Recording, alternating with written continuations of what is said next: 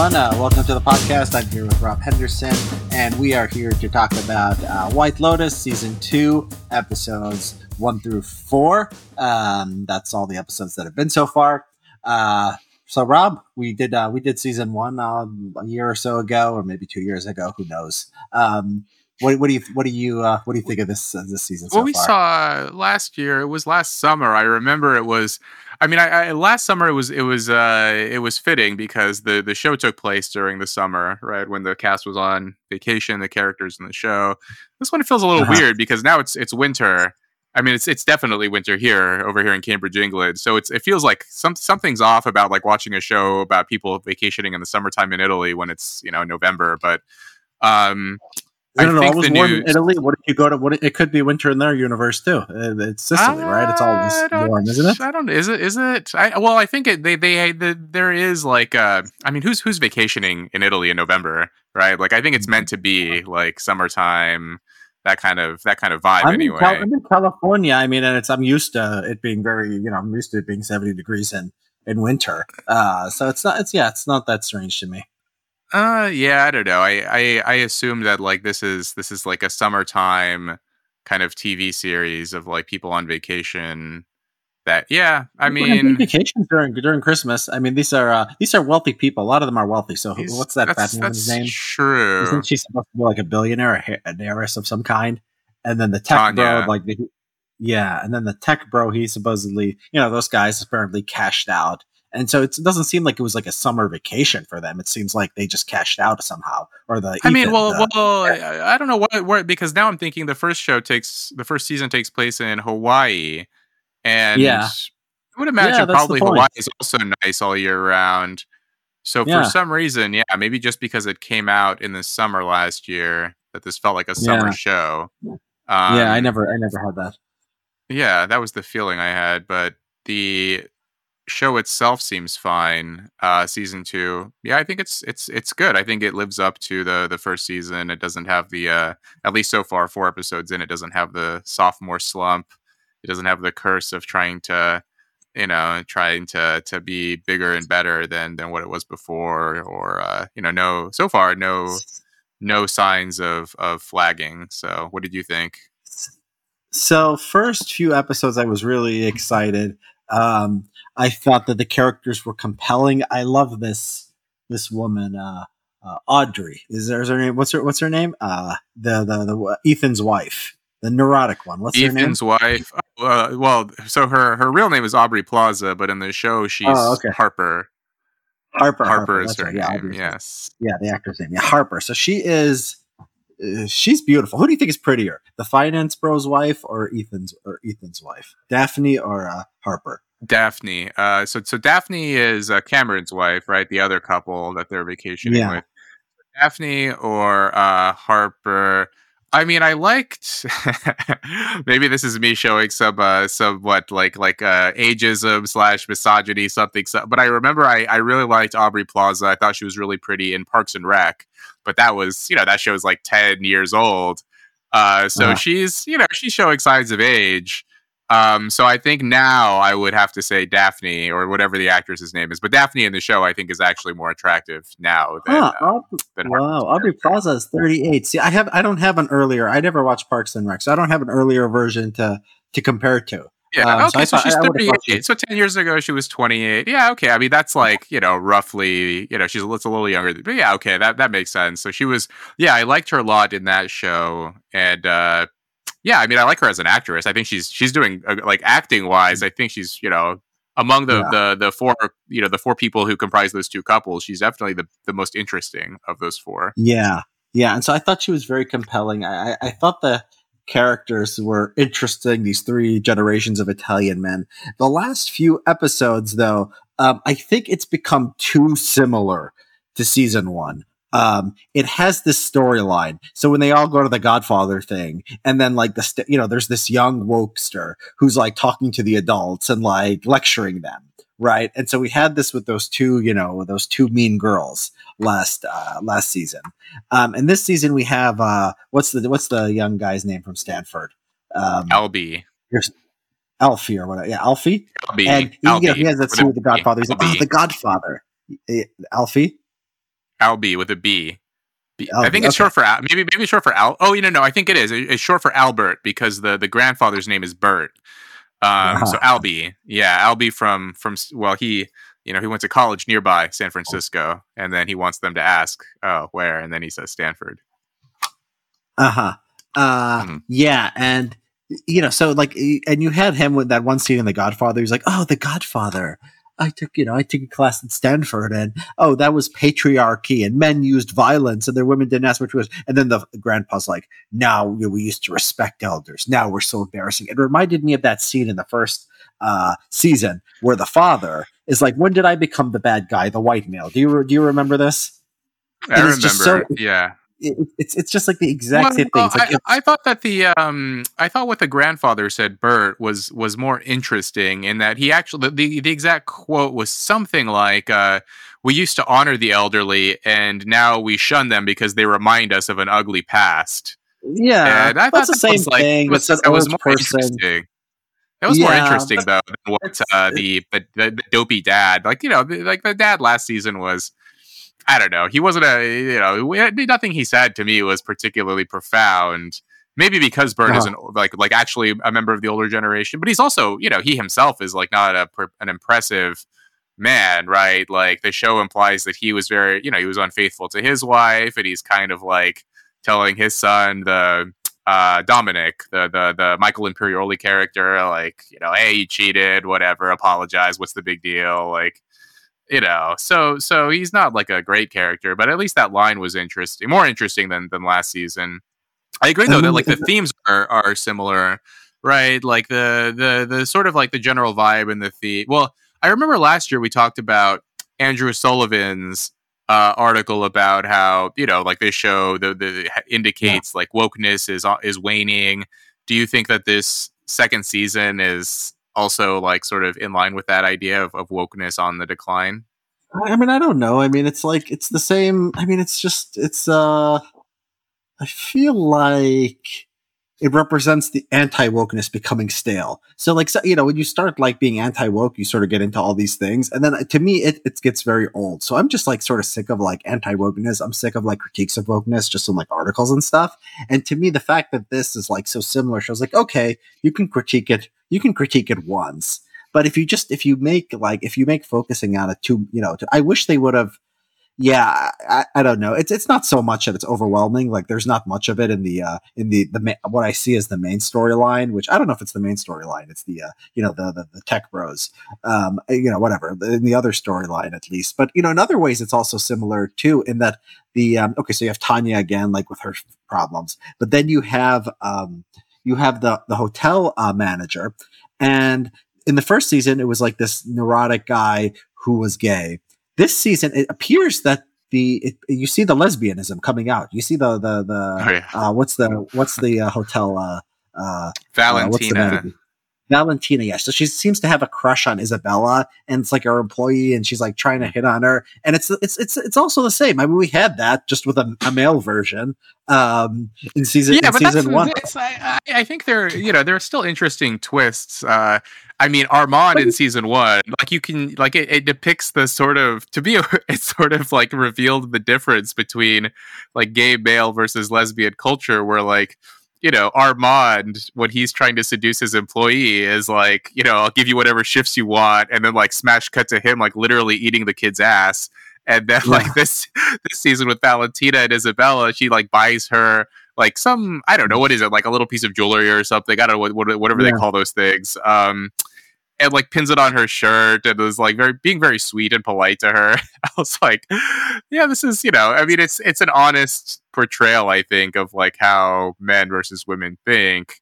Um, but I, I, I mean, is there is there like like how much flexibility is there to I don't know, to have different themes or to pick different kinds of characters and plots within the universe of White Lotus, where it's well, like, you know, rich people on vacation. Yeah. Well, I thought in the first, I mean, I thought that, yeah, I mean, I, but I think you, I mean, you can do it. Did you ever see a show on HBO which is really good? It's even more restricted than this called Room 104. I've, yeah, I've never seen it.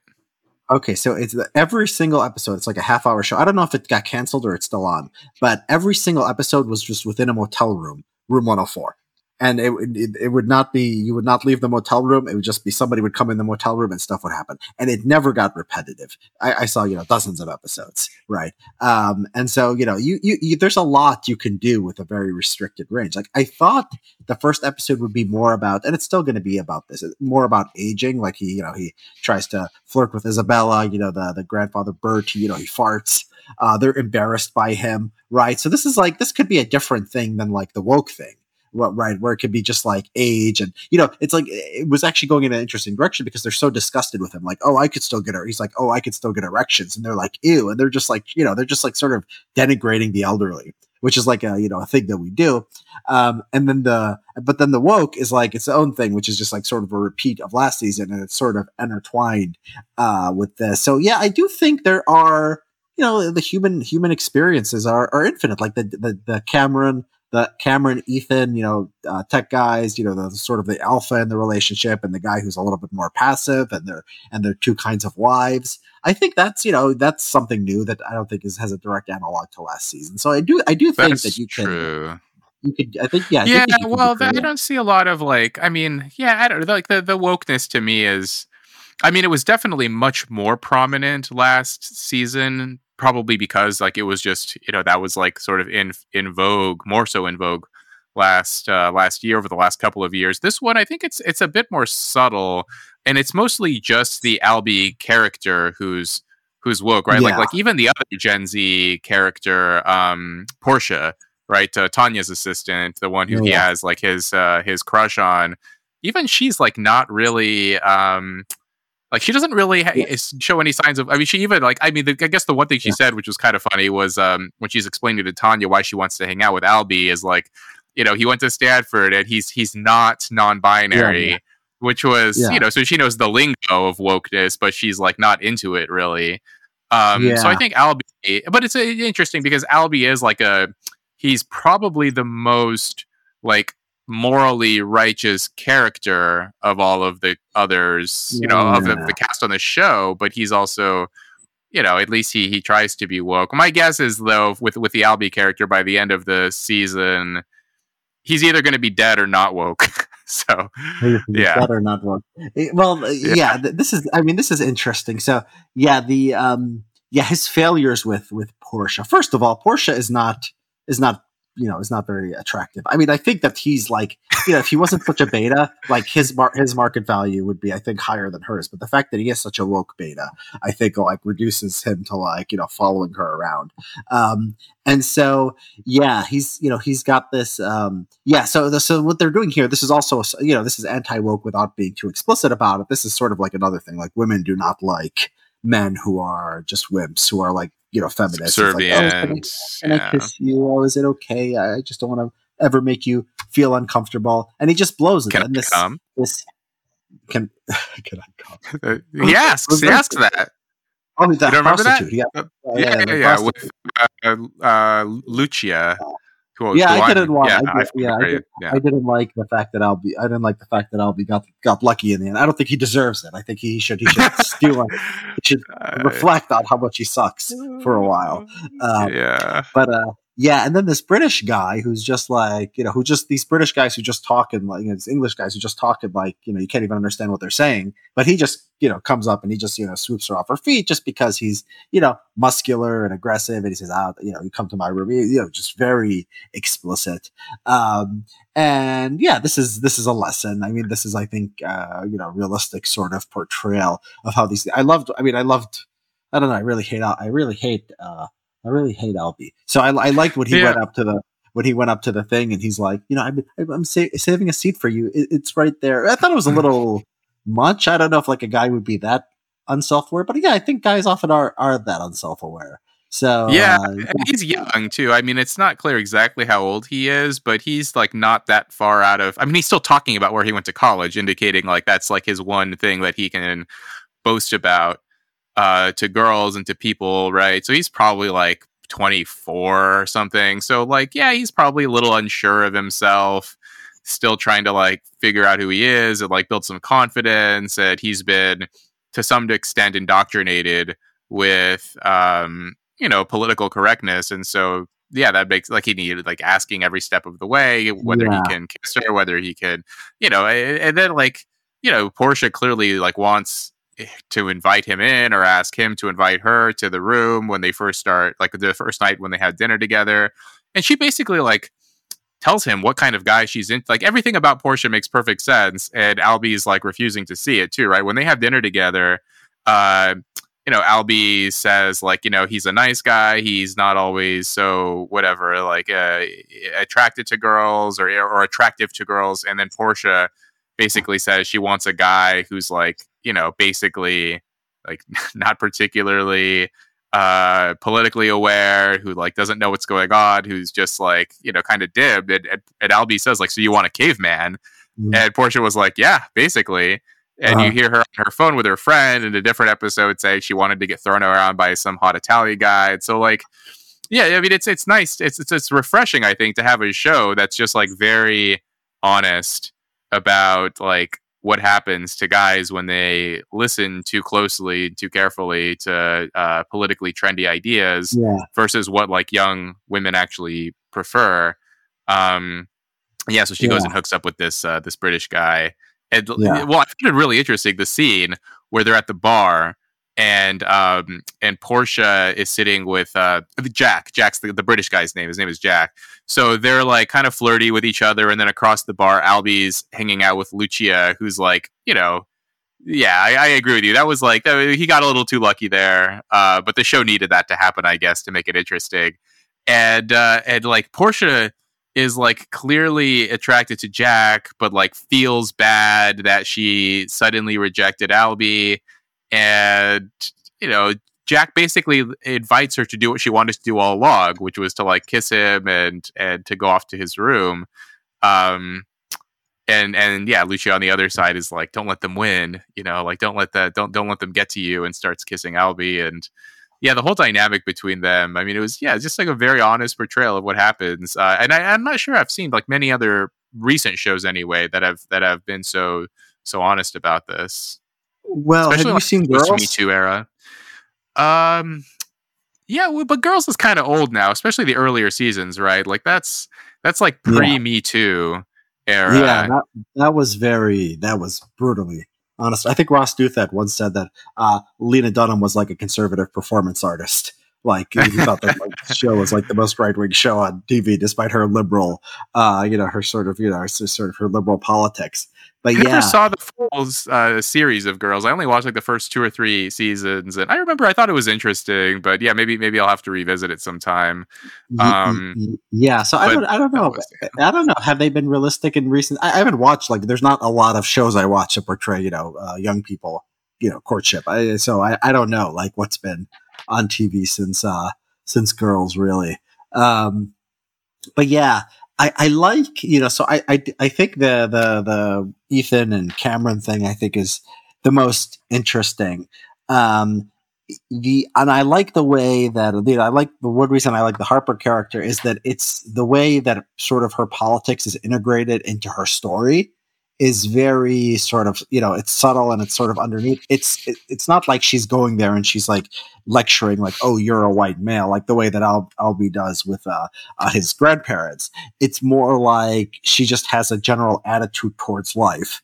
She's you know as our friend zach shows you know she's one of these neurotic liberal white women right who is just always angry always you know unhappy. Passing. y- y- always thinking that like you know always like you know she's saying it's like the world that's making her miserable but you know she's she's miserable for her for her own reasons um and then you know uh, like the books we talked about the books they read last season so one book she was reading did you did you see which book she was reading I did not. it was it was it was something like it was I forgot the title, but it was like the story of like Trump's uh, uh, border separation and uh, policy, Oh, right. and Mm. um, the uh, and, and sort of you know the the ch- children who got lost or something. Um, and uh, yeah, so so there's th- there's that you know she's like oh you know it's like you know how who can have kids with all that's going on Everything like, that's going on in the world. yeah they're like what she's like everything everything is good. yeah, she judges them, right? She judges Cameron and Daphne for like, you know, they say that they don't watch the news, and then later Harper and Ethan, you know, she she says like, what do they do? Like if they're not watching the news and like keeping up with what's going on, what do they? Yeah, yeah. So that's yeah, she she is like yeah, one of these neurotic, Well, I mean, uh, yeah, like she, and she's a civil she, rights lawyer too. Oh right. Well, okay. So so she and Ethan were talking like privately in their bedroom after their I think their first or their second interaction or scene with uh with Cameron and um Daphne and Ethan basically like implies that Daphne and Cameron are conservatives or at least like you know non woke liberals or something when he says uh you know like like so so so um Harper's going off about how oh they don't keep up with the news and they're having kids and this and that and then Ethan's like isn't it nice to have some diverse friends?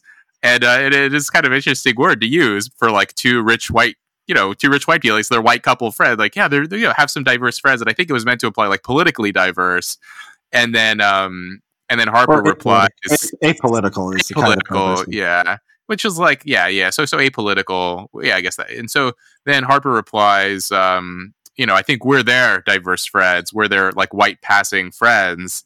And so Harper has like her own. I've seen this happen. So I, my guess is that Harper is intended to be half. I think she is like half Puerto Rican, right? At least no, they, no, they, they, say explicitly. She's they talk about have a whole scene where they talk about oh I have you have family in Puerto Rico. It's like yeah. So, so she's I think she's half. She's got to be half because her name is Harper and like no like yeah, I don't no, know. No, no. They, they, say they say they say I think they say she's half. Yeah. Yeah. So so Ethan so is, uh, Ethan's a you know half Asian half Asian. Yeah. So, well, well, I've seen this. Like, so Harper, her like, so reading that book about Trump and the border separation, and her like being like politically aware, being a civil rights lawyer. Like, she just she's like she's very she fits very much into like this kind of archetype of like someone who feels like a weird they have like a weird guilt complex about like being an ethnic minority but having no connection with it and like trying to overcompensate with their politics and at least that's like the the kind of vibe like because i saw this a lot i've seen this a lot among like graduates of elite universities who have like a very whitewashed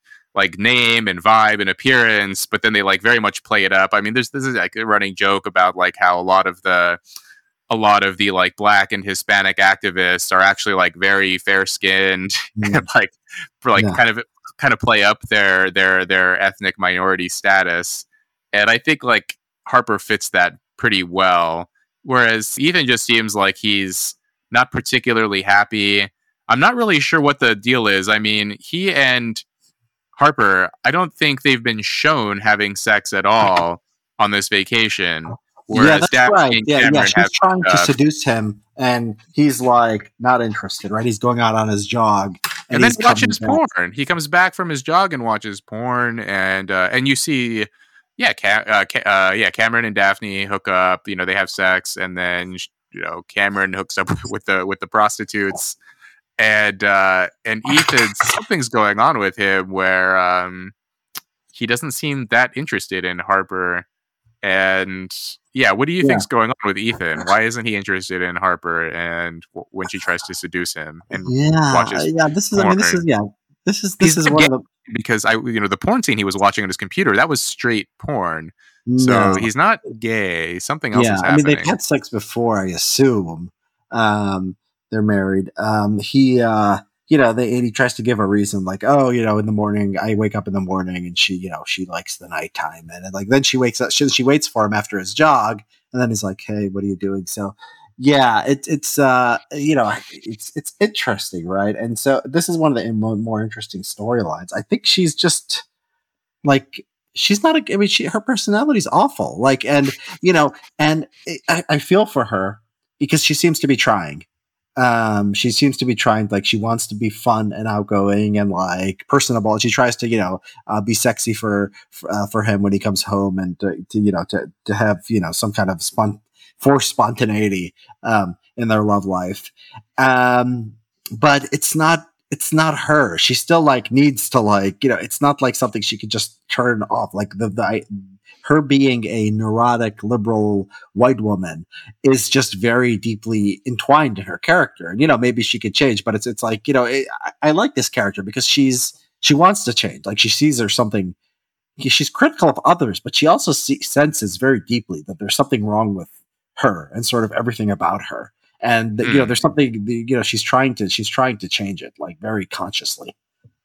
Yeah. Well, she tries to change it initially, I think, just because she wants she wants Ethan's approval. She she clearly cares about Ethan and you know like she calls him like remember like the i think it was the latest or the yeah the latest episode where um daphne basically like reveals like cameron is cheating and like they're not particularly as happy as they look and harper likes ethan right? She she clearly is uh, has great affection for him. She calls him on the phone and was like you know gossiping and telling him everything. And so they so she wants them to have that kind of relationship. Ethan seems very distant. Um and yeah, so there's something going on with with with Ethan's you know some yeah may, maybe it is because of Harper and well, just may, being maybe like a Ethan just got, person. Well, Ethan just got rich, right? Maybe is, that's the story that he did. He just sell his company or, or something. And yeah. Maybe you know men get rich and then they lose interest in the wives that they had before. Yeah, but I wonder if not... she's older because Ethan is Ethan. I think is supposed to be younger than her. I don't know. Like I, I didn't assume Harper was thirty eight, but let's say let's say she's thirty eight in the show. And maybe yeah. this was like a compromise. He had to murder because he was sort of a beta. You know, he's he's not a very you know he's like very in shape and uh, very good looking, but you know not a sort of outgoing uh, kind of guy. And so maybe like his compromise was he had to marry a woman who was pretty but past her prime. Yeah. Um, and now he's, yeah, um, yeah. you know, he's, he's, he's in a much better market position. He, and he obviously just doesn't want to dump her right away. He, he doesn't want to cheat on her. He, he refrain, he resists yeah, temptation. I was going to say, he doesn't, he doesn't uh, pursue anything with Lucia and uh, uh, Mia, I think. He's, he's not consciously so he's to... not, yeah, but maybe some part of him is, is withdrawing his interest.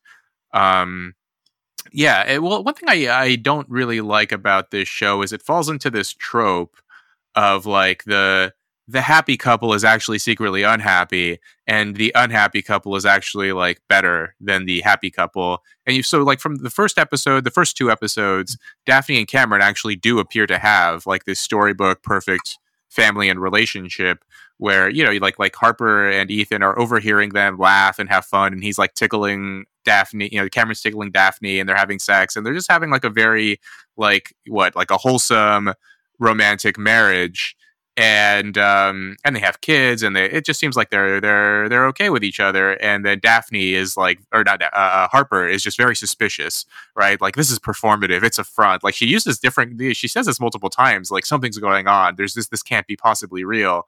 And at first i was like you know where are they going with this? Like it would be very interesting if actually like Harper is just so cynical that she can't accept that people can be happy like this because she's so preoccupied with politics and the news of the day and the political sound bites. Uh, but no, like they eh, eh, they actually do show this where um, like you know the seemingly happy couple, you know, they can't possibly really. This is like a trope as old as like at least as old as American Beauty, where you know oh they seem happy this family, but actually you know the the, the wife is. Uh, uh, you know, she's a long suffering housewife who's putting up with her cheating husband, who's actually like, not that that caring, and they play these games with each other. Um, whereas I guess uh, uh, Harper and Ethan are not actually super happy, right? Because because because Ethan because they're not having mm. sex, uh, and and and now Harper suspects something is going on with uh, the wrapper that she yeah. found. Although I, I, I, yeah, that's uh, you know, that's that's interesting. I don't think actually, um, but I, I don't think I don't I think it's too simplistic to say that their relationship is fake. I mean, when they are tickling each other and when they're when they're having sex, they really are happy. And you know, you want to compare relationships. I mean, they're able to be intimate with each other, while Ethan and uh, and Harper, you know, have have problems with that. Um, and it seems like they've made some compromises. It seems like the Daphne is, you know, Cameron just seems, you know, he's, he's on top of the world. I mean, it doesn't seem like he's unhappy in any way. Um, he's just cheating on his wife and he's, you know, enjoying himself. Daphne, you know, you could say maybe she's she seems unhappy. She still seems happier than Harper. You know, there's there's sort it's sort of like her life is like good, but there's like some dark clouds like within, like anyone's life. It's like you know, it's like not perfect. It's like you know, it's good. You're happy most of the time, but there is like some aspect of your relationship or some aspect of your life that that is dark, and you don't like to think about it. And if you dwell on it, you become unhappy. So I, I you know, it's it's it's complex. It's not it's not like Harper is completely right about them. I don't think. Um, you know, I think that's a, that's an accurate interpretation. I think, like realistically, but I think the show, like, it kind of vindicates Harper's view, right? Like it's like, oh, Harper's had these suspicions all along, and then Daphne, well, I mean, know, it was reveals. part, you know. I mean, it ended up being partly true, but I don't think like eh, the show is showing us that it's like anywhere near completely true. I mean, they still have a real relationship, and they still care about each other, and you know, Daphne's Daphne's. Ha- I think Daphne's happy. I mean, I, I don't think she's she's sad. I mean, I think we. Well, I, I agree. She's probably happier than Harper, but you know, it did like it did take this position of like, yeah, they're they're not as happy as they they appear to be, and yeah, they're play- what, they're playing those games with each other where uh, uh, Daphne wanted to to take Harper and and go spend the night somewhere, and then in response, Cameron gets you know gets gets perturbed and and cheats, and you know there, so, there is a more there is a more right you know right wing interpretation of all of this it's like men should cheat and they should just hide it from their wives. and like, right, is this right wing? I thought conservatives were, uh, you know, I mean, not yeah, that's you know, the, cool. no, I mean, this Catholic versus Nietzsche. I, I, didn't, I, didn't, say conservative. I said yeah, right wing. You have this pole. You have this like right left. You have secular, and you have uh, you have sort of Darwin. Have, some people call it pagan. You Nietzschean, and then you have the, the Christian, right? So the this, Christian versus Nietzschean, right? Yeah, yeah, yeah. Okay. There could be a right wing Nietzschean interpretation, which is like, look, Bert you know, wife. He was happy with like you know she died. He was sad when his wife died. They had a relationship and they had kids and they lived a full life. Cameron, his wife is lucky. You know, she has children. She has uh, uh she gets to spend money on whoever she, whatever she wants. Um, you know, he cheats on. He sometimes takes liberties with prostitutes when when she's away. This guy Mike, uh, uh, uh this guy uh, who's the who's the Mike Imperioli? What's his name? The character Dominic. Dominic. Uh, so he's like I don't know. He's like trying. He's like in the halfway house. So you have Bert, who's like, you know, completely like doesn't care, loves The Godfather, doesn't you know, doesn't take women seriously. You have uh, Albie, who's just like beta, who's just like, oh, can I kiss you? And then Dominic, who like cheats on his uh, wife, but then it like is like, you know, sort of about uh, it. Yeah, guilty about it. I mean, doesn't doesn't he gets caught and things, you know, uh, get bad, and it's like, like the happiest gonna, if you're going to rank their happiness, the happiness was Bert, and then like he gets. Uh, I think Dominic is probably in second place, and then probably Albie is probably maybe I don't know if Dominic or Albie. I mean, they're both you know they're neck and neck for being Albie's young too. Yeah, yeah, Well, I don't know if that's like maybe. I don't know if that's the right because you know there is that scene where Dominic is on the phone with his wife, and she's just like screaming at him and he keeps like trying and, and, apparently this has happened before at least like the conversations that dominic has with his son albie where you know like apparently this has been like a re- repeated pattern in in their family where where dominic cheats and then the wife gets mad and eventually forgives him but it sounds like this time because she was supposed to go on the trip with them it's my understanding. She has so so dominic's wife and his daughter were both supposed to go but both of them after his latest um in, you know romantic indiscretion decided not to go and so Dominic is clearly like unhappy and trying to to to find his way out of this.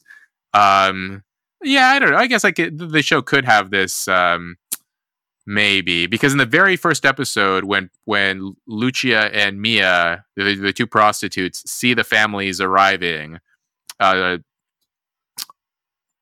they say I think it was uh, well one of them one of them said uh, oh look like some of them have brought their wives and the other prostitute was like oh men are so disappointing right? Like bringing their wives like they shouldn't be doing hmm. this. Mm-hmm. you know it was meant to like a tongue-in-cheek remark but but perhaps uh, you know perhaps you, you know if you, it could also be interpreted as like you know maybe uh maybe that's what keeps uh you know keeps relationships going is uh these, yeah uh, prostitutes. Indiscretions.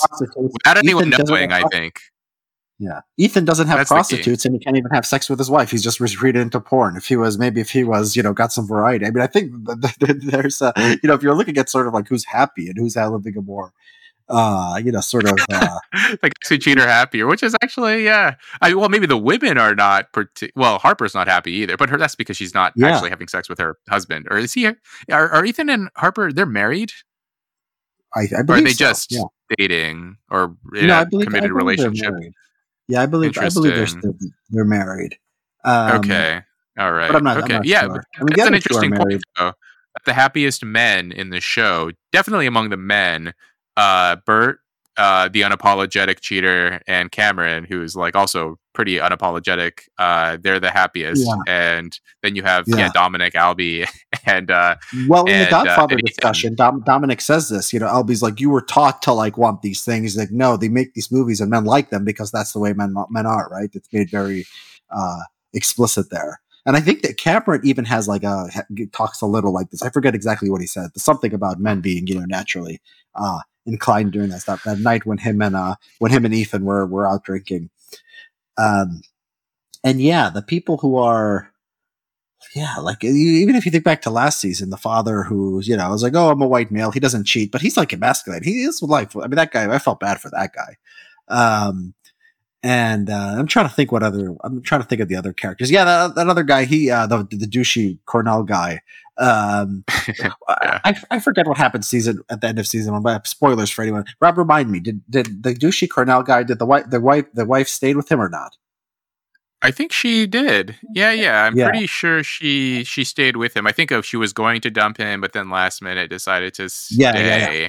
yeah. And I think this is yeah. this is also sort of a yeah, I think it's interesting. Yeah, that was so interesting because you thought it was leading up to her. There's no. The, uh, I was worried that um that Cameron was going to be a, like a clone of the douchey Cornell. I think his name was Tom. Could be getting that wrong, but like basically just like that character again. But no, it's nice to see that like okay, they they they superficially may look similar, um, but actually they're they're they are they are different characters and yeah, Cameron yeah, there's, a successful like, investor, right? I mean, this douchey guy, uh, I think, didn't do anything. He was just sort of yeah, rich parents. There's no, there's no like douchey white guy to hate on in this. Like, there's no one who's who's overtly. Is there like, are there any like like that that character in last season, right? Like, he, like there's you know not much to like about him. This season, I don't think there's anyone like that. Where like you know you you know that you're intended to to to, to detest them in some way. I think they're all think just sympathetic pathetic. I think you're supposed to dislike. I don't know. Uh, maybe Cameron. I mean, I, I, don't know if you're supposed to. He's got more. Uh, like, well, you know, uh, in the Nietzschean sense, he's good. Um, if in the non-Nietzschean sense, like what, what is good about him? He cheats on his wife. He's you know he, he doesn't care about society. Isn't he? Just, isn't he know, like a relatively loving husband? Right? He takes care of his kids. It sounds like you know I, I don't know. Yeah. They, they they managed to make it work. You know they appear to be happier anyway than Ethan and Harper.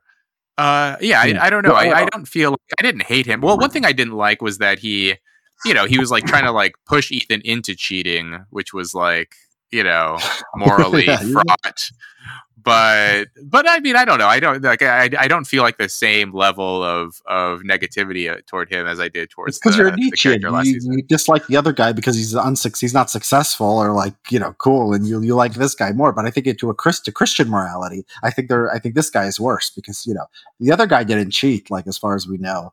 Um, oh by the way what was the, so the uh, other thing where it makes explicit when uh when uh uh, uh Bert tells uh, Dominic um, it's not the cheating, it's being sloppy and getting caught. I mean, he says this explicitly, right? It's like showing your disrespect to her by by uh, getting caught doing it. Uh, so this is like sort of like maybe it's like the um, you know, it's like that scene where the show tells you like what it's about, right? There's always sort of there's often something like this. In the uh, I love the um, I love this. I don't know. I think we probably talked about this about The Sopranos when uh, you know, ironically, Mike Imperioli uh, uh, was be talking to Paulie, and and when like uh, um, Chris was uh, you know he was uh, trying to talking about uh, character's arc. He's like, "What's my arc?" And then Paul gives this. Paulie gives this big speech like, "This is not the movies. You know, I was born, I'm here, and I die. There's no arc." And you think yeah, that's yeah. like that's the Sopranos, right? Yeah, it's yeah. Like, a speech that just got Sopranos down to its essence. There was no there was no arc. These characters sort of who were, were who they were. Yeah, uh, yeah, that's, that's a good point. And yeah, so was, this is yeah. this is and so the the the less, so that's the lesson of Sopranos. Lesson of this is men should cheat and should be good at it and not get caught. I think. Is that the lesson? Well, or i mean well well okay so we can we can get into the the the sort of the the interesting cliffhanger of the the most recent episode where so so right so daphne and harper go off on their little girls trip to stay in some house overnight or some villa and uh and then cameron and and ethan go jet skiing then they party they get drunk and they meet lucia and mia the two uh, very attractive Italian prostitutes who, you know, kind of seduce them.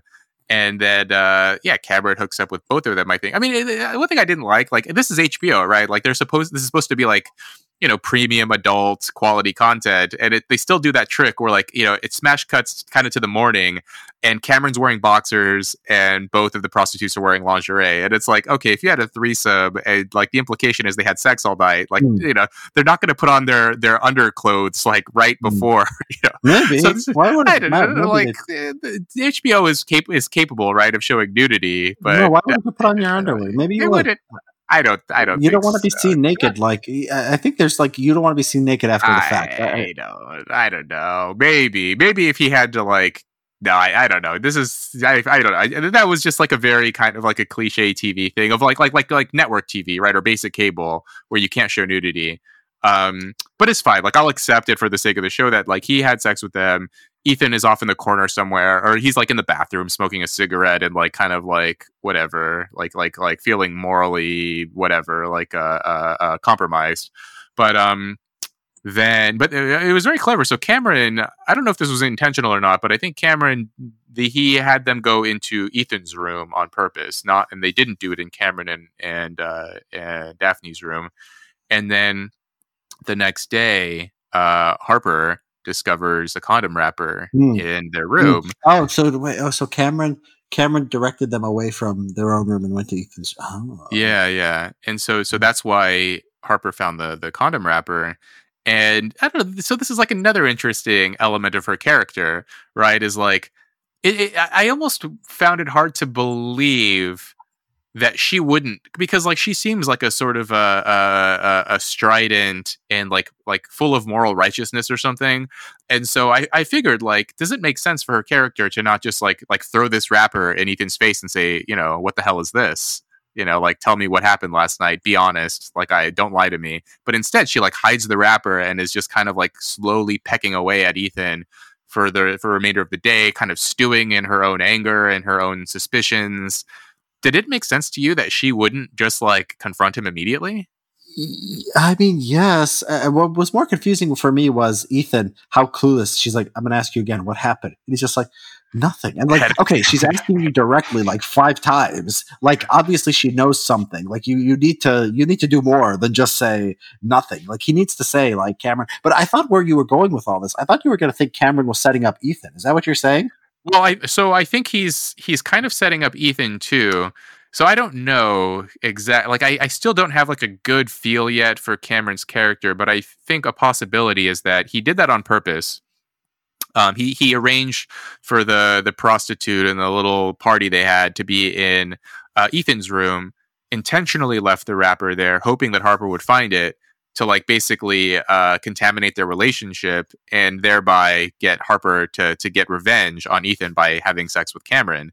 Oh, um, oh, because be, because there there are a couple of interesting scenes throughout the the show so far where like okay so so one is when Cameron goes up with with Harper into their room and like changes into his uh his swim yeah. trunks right and like you know with the door like okay fine Harper was in the bathroom but the door was wide open he like is clearly in her line of vision with the mirror there and changes in front of her and then there's the scene where you know Harper goes out into the ocean when they're all hanging out at the beach, and uh, and Cameron goes out and swims up and like grabs her foot and is kind of flirty with her and meets up with her and says like you know I can tell you don't like me, but you know whatever like like basically tries to tries to um what like like uh you know have a have a have a nice moment with her. So so there's like subtle indications that that Harper and Ethan have some kind of chemistry. Cameron might maybe interested in her. Um, and that's, so I mean, that's, pretty. I mean, that's a pretty. Uh, so I yeah. thought it might have something to do with the money. The whole point is he's trying to get Ethan to like invest his money in, in his thing, right? So that's like I thought maybe that would be something like when you were talking something like that, but like just would, to do it, just to work? be able to. How would that work with be, the money?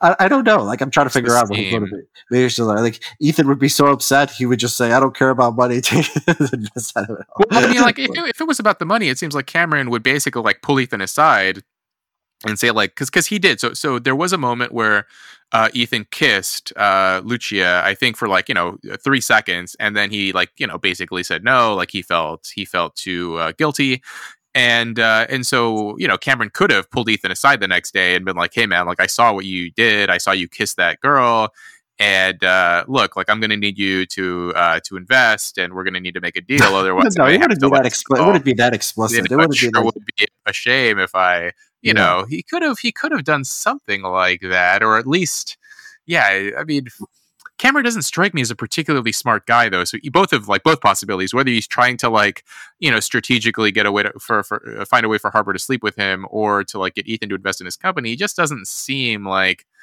that I mean, I get that he's uh, he's a successful Well, I mean, uh, it it and Yeah, I mean, it would, it would screw up his attempt to get Ethan's money if he had sex with his wife, right? So that that could be. Unless they don't have a prenup, and like she could divorce him and give all the money to I don't know, uh, give all the money to Cameron. I, I don't know.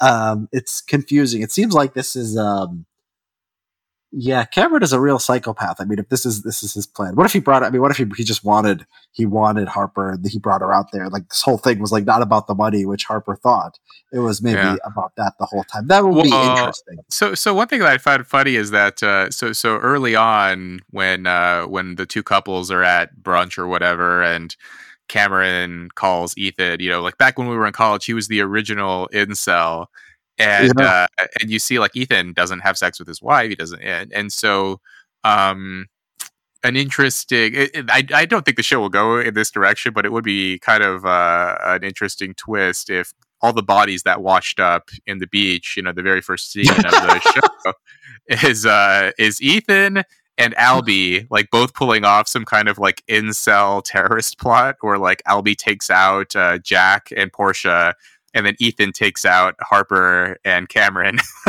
like the Chads Oh and the God. Stacys and like you know what Oh I mean? God. You And uh, dark, you- you got a dark yeah. mind.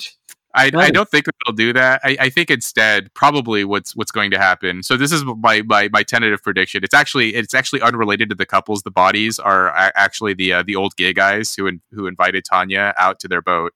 So we haven't gotten to this part yet, but but Greg, right? So Tanya's husband, Greg, the uh, the BLM guy from the last season, the Bureau of Land Management.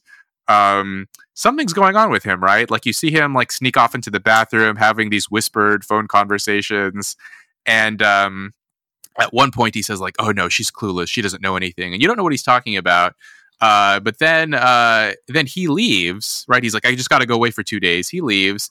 And then randomly, these like you know jet setting wealthy gay men invite Tanya out to go party with them, and I wonder if Greg is arranging something with these guys to basically like kill Tanya and take her money, right? Like that's, eh, but instead, Yeah. because they're not going to kill Tanya. Like Tanya's too interesting and entertaining of a character. They're not going to, and it's, it would be too dark to kill her.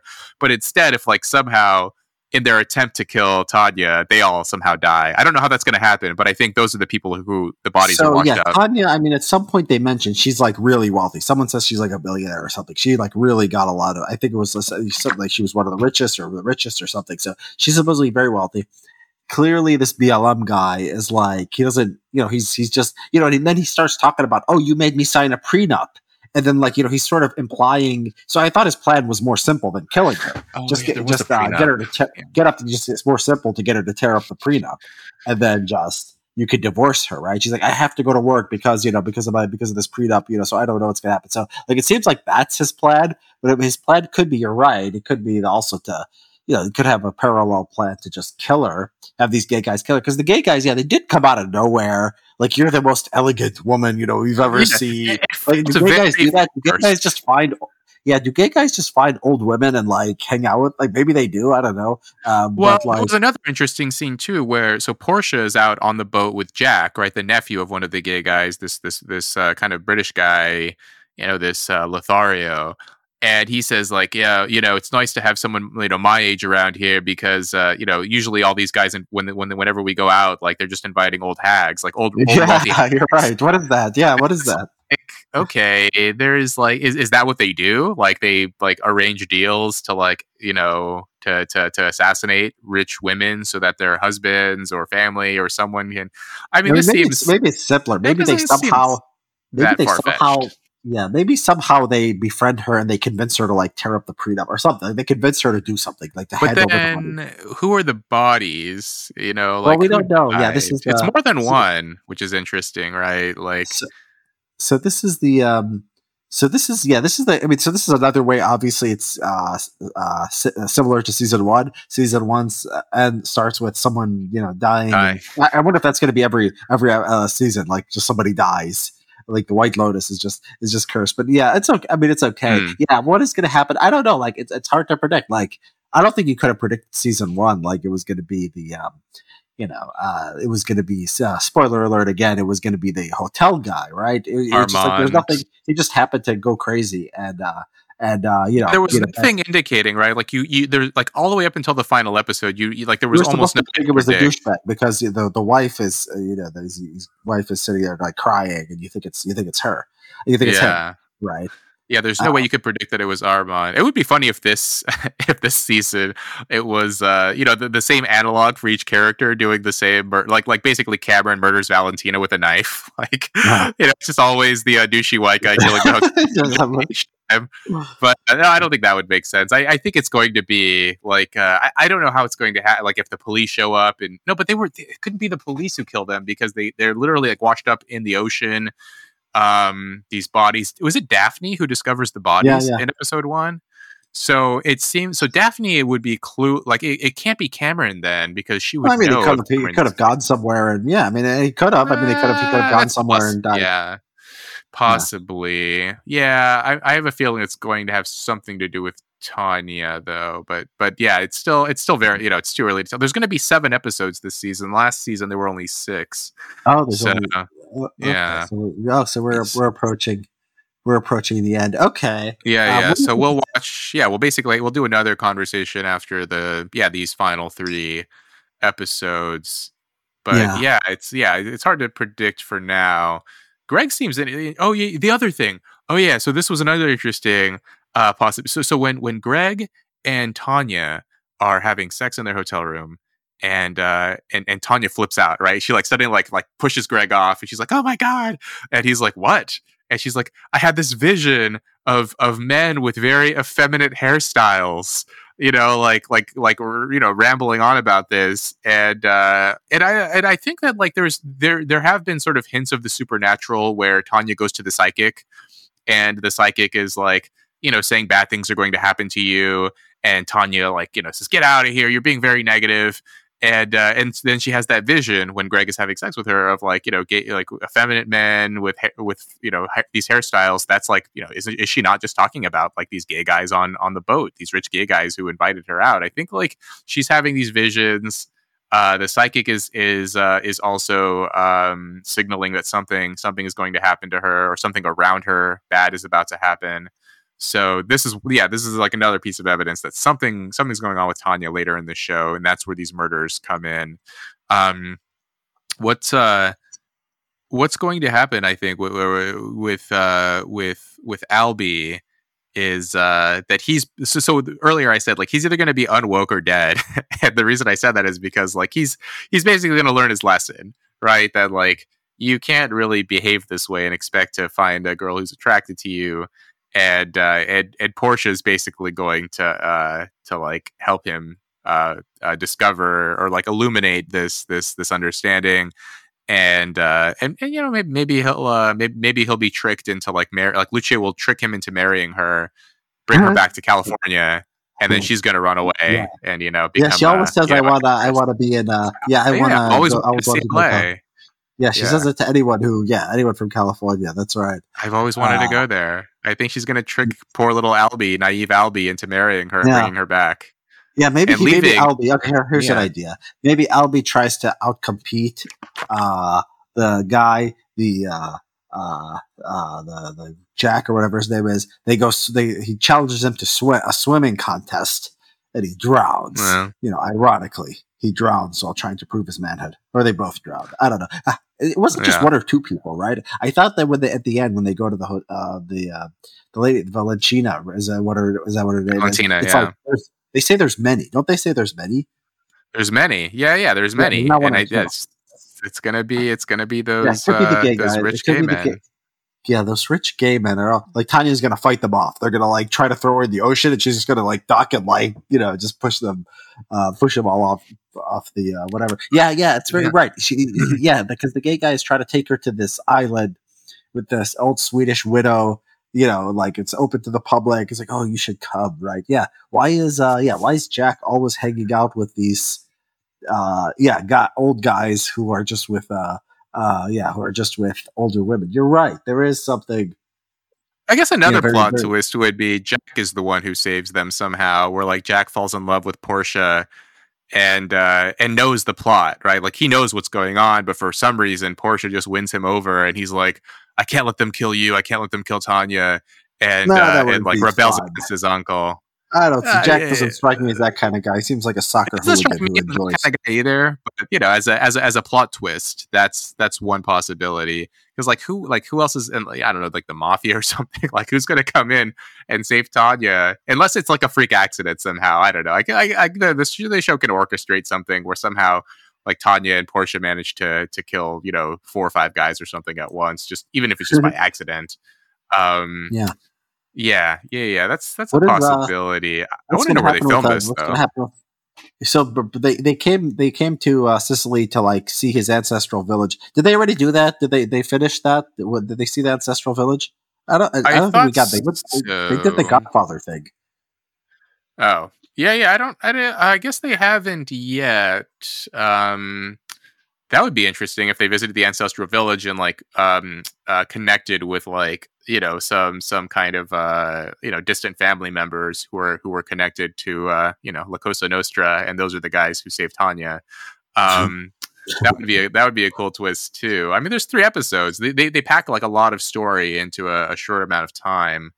Um, yeah, and there is that Godfather element. Uh, Michael Imperioli, right? Like Christopher Moltisanti's in the show, so it, it would be not too, totally surprising if um if they brought in some some sort of criminal criminal aspect like that in.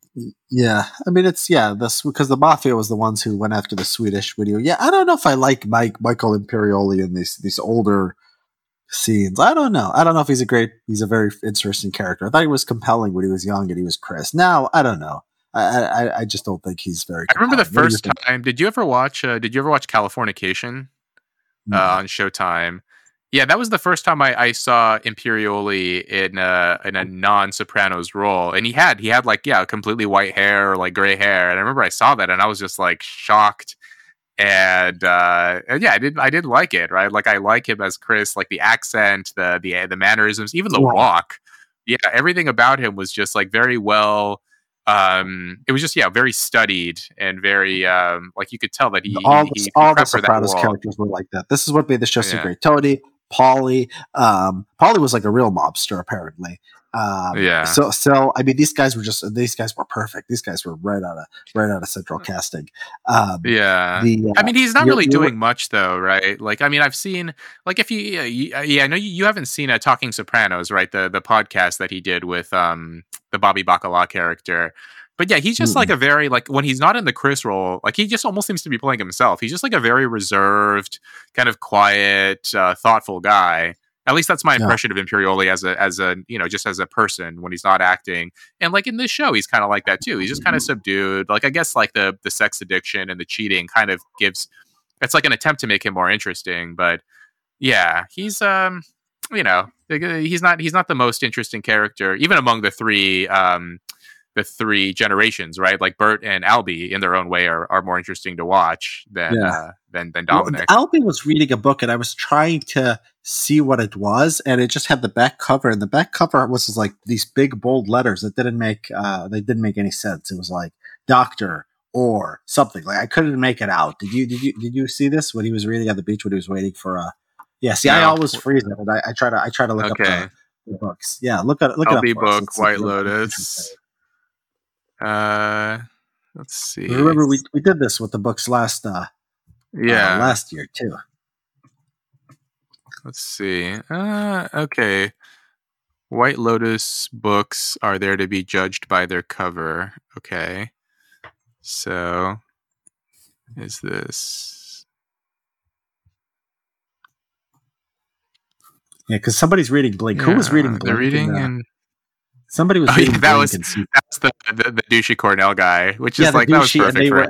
and the, and the and woke girls were reading Freud and what was the other one? It was some other philosopher.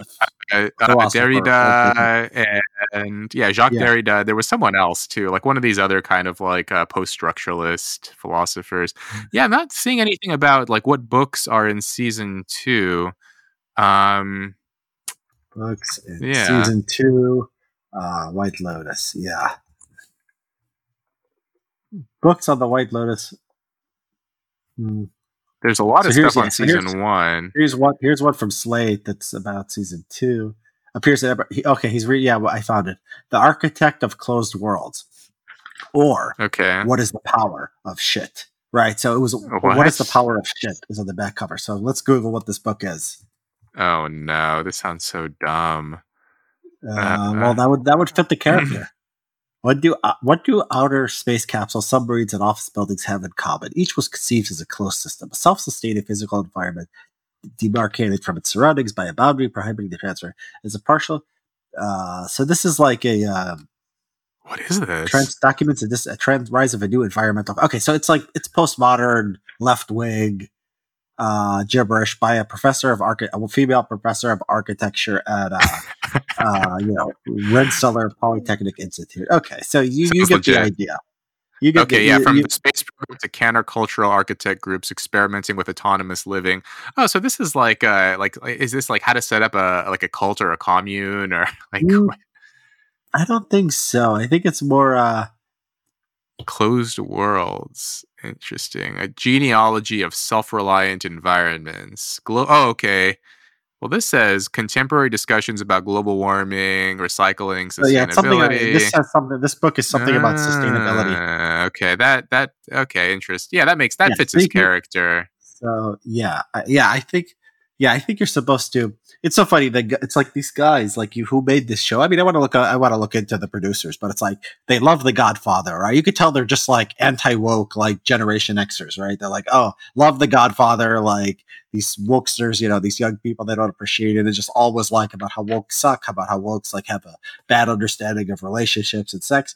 I'm wondering if it's really like Andrew Sullivan or if it's Nietzschean. If it's Nietzschean, I think it's much more interesting. I, I think that there, I think that there there could be you know that could be part- that could be part of it. I, I HBO good has been very good lately with uh right like with with Succession, which uh did you see the the did you you don't watch previews though, you don't watch trailers, but they, they just dropped the No. new trailer for the latest season of Succession.